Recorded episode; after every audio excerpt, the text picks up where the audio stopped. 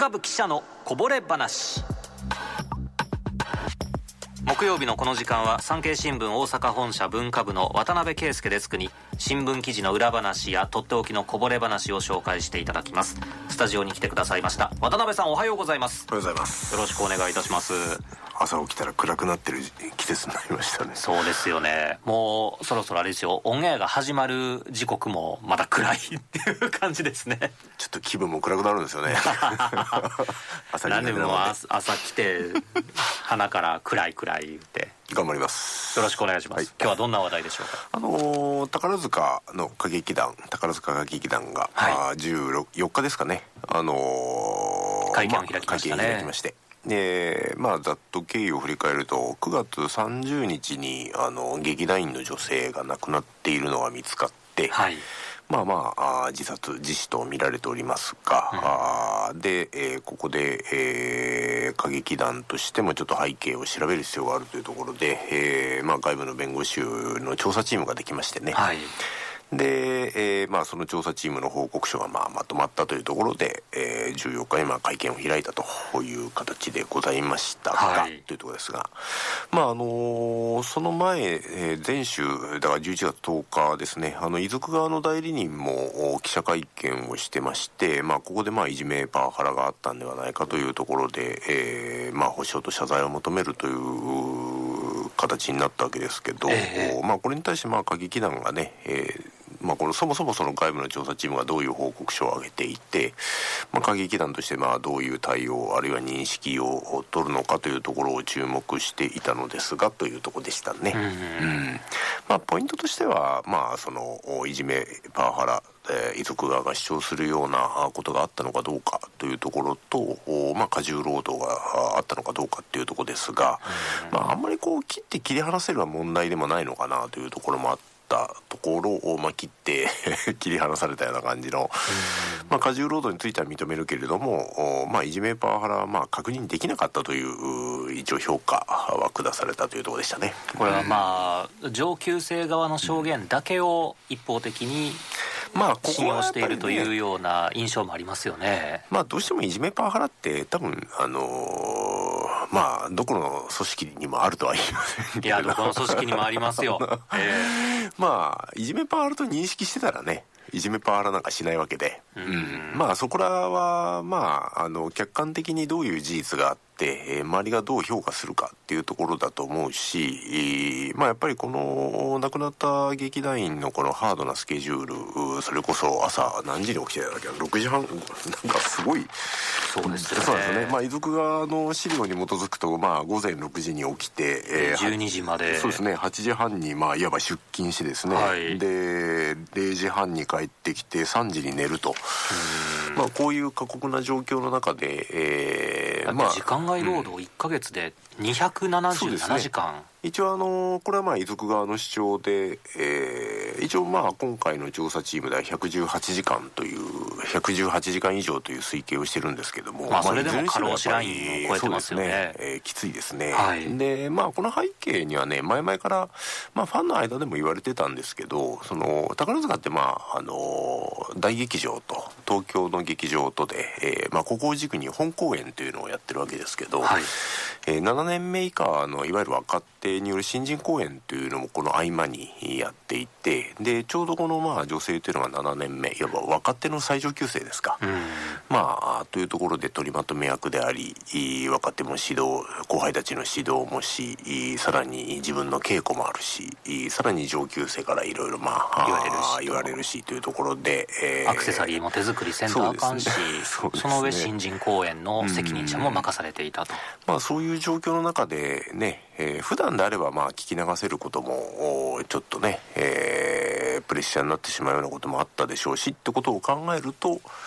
たとえ外形的にそのいじめパワハラではないという評価があったとしても、もうちょっと歌劇団として取れることがあったんではないかっていうのは、ちょっと会見を聞いて思ったところでしたね。後手後手に回ってますよね。特にね、このいろんなこう課題が残ったなというのは思っていて、まあスケジュールについては見直し云々という話は改革案として出してましたし、さらにまあこのハラスメント、まあ、研修みたいなものもって話はありましたが、まあ産経新聞の15日、昨日の朝刊で一連の経緯というのはまあ3面の方で大阪の方ではまとめたんですけれども、はい、ここでまあ作家の玉岡薫さんの談話を紹介してるんですが、まあ、まさにその通りっていうところで、そもそもこの遺族側の主張と歌劇団の主張がまあ隔たりがある状態になっていて、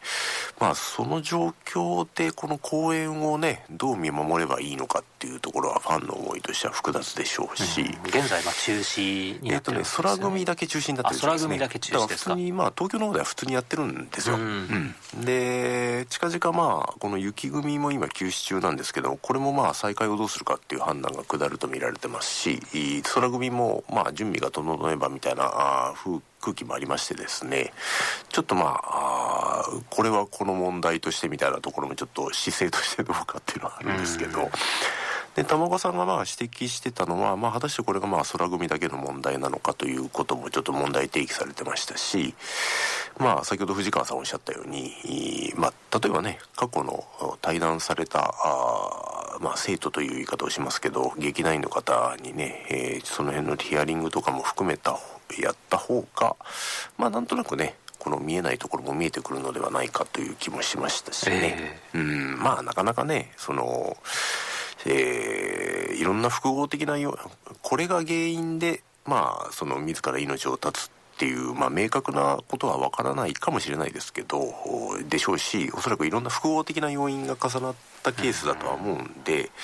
まあ、これが原因ですっていうのはないと思うんですけど、でも結果が重大ですもんね。そうですね、やっぱり一人亡くなっているという事実は重いですし、で私もちょっと今回の記者たちの取材で知ったんですけど、劇団員っていう方は、まあ6年目以降がですね、いわゆるフリーランスの契約に切り替わるんですね。だから別に勤務時間も雇用主としては把握する義務はないし、まあ、いわゆる労使の関係とはちょっと違うと。ただまあ一応今回歌劇団としては、まあ、安全配慮義務、いわゆる雇用関係と雇用主と労働者の間に、まあ、あるその安全配慮義務ですね、心身のまあいわば安全を保つという義務を果たせてなかったということは認めたので、まあ、その点についてはまあ認識としてはそのフリーランスとはいえっていうところはあったんでしょうけど、であるならばっていうところですね。そうですよね。契約も含めて良かったのかどうかっていうのはちょっと検証していかなきゃいけないことなんでしょうね。この報告書をざっと目を通した印象では大事なことが書かれていないなという感じがしますよね。あと外部の調査チームといえど、第三者委員会とはまた全然違うもので、一応ね、外部の弁護士で、まあ、この親会社である阪急であるとかとは関わりのない弁護士とは言われてはいるのですが、けどまあ劇団が依頼した弁護士事務所っていうことですよね。だからまあきちんとした第三者委員会を作って、うん、もう一回調査やり直すべきなんじゃないかなと思うんですよ。まあ、遺族側もねそれはも、まあ、いわゆるこう再検証をという言い方をしましたけど、ねまあなんていうのかな、外形的な事実をどう評価するのかっていうのは、まあそれは弁護士さんは弁護士さんで調査されて、まあ一定のまあ評価というか結論を出したわけで、でそれはそれとして歌劇団としてそれをどう評価するかっていうのはまた別問題のような気もするので、まあちょっとね、これで終わりとかいう話でもないし、でちょっとね、我々も普段まあこう芸事は一定のまあ厳しさが必要だとは思いつつも、まあ、厳しい環境であるからこそ伝統とか技術が引き継がれ、まあ、守られてる面はあるんですけど、まあやっぱりちょっとねこの女性が置かれていた状況ってあまりにも過酷だなと思いましたしね、でまあねよく新聞とかテレビでこういう問題を報じると相談窓口みたいなのが最近出るでしょ、まあああいうまあまあそれはまあできることとしてやらなきゃいけないというところでやってるんですけど、こういうところにね、まあ、相談できないからこそこう命を絶ってしまうケースっていうのが後を絶たないっていうのがあるわけで、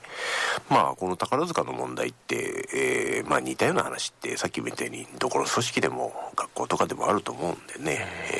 まあ周りがいかにこう異変に察知してあげてちちょっと声をかけてあげるだけでも違うんじゃないかという気もしますね。うん、それもそうですよね。でここまで追い詰められるともう、逃げるっていうのも一つの選択肢ですよね。で現実、逃げられないからやっぱり、こうそういう選択をしてしまうというところもあるので、やっぱりいかにこう周りがねちょっとこう一声かけてあげる、大丈夫かと声をかけてあげることってすごい大事かなというふうに思いますね。うん、宝塚歌劇団には本当にご遺族に真摯に向き合ってほしいですよね。本当ひょっとしたら訴訟っていうような話になるかもしれませんけど、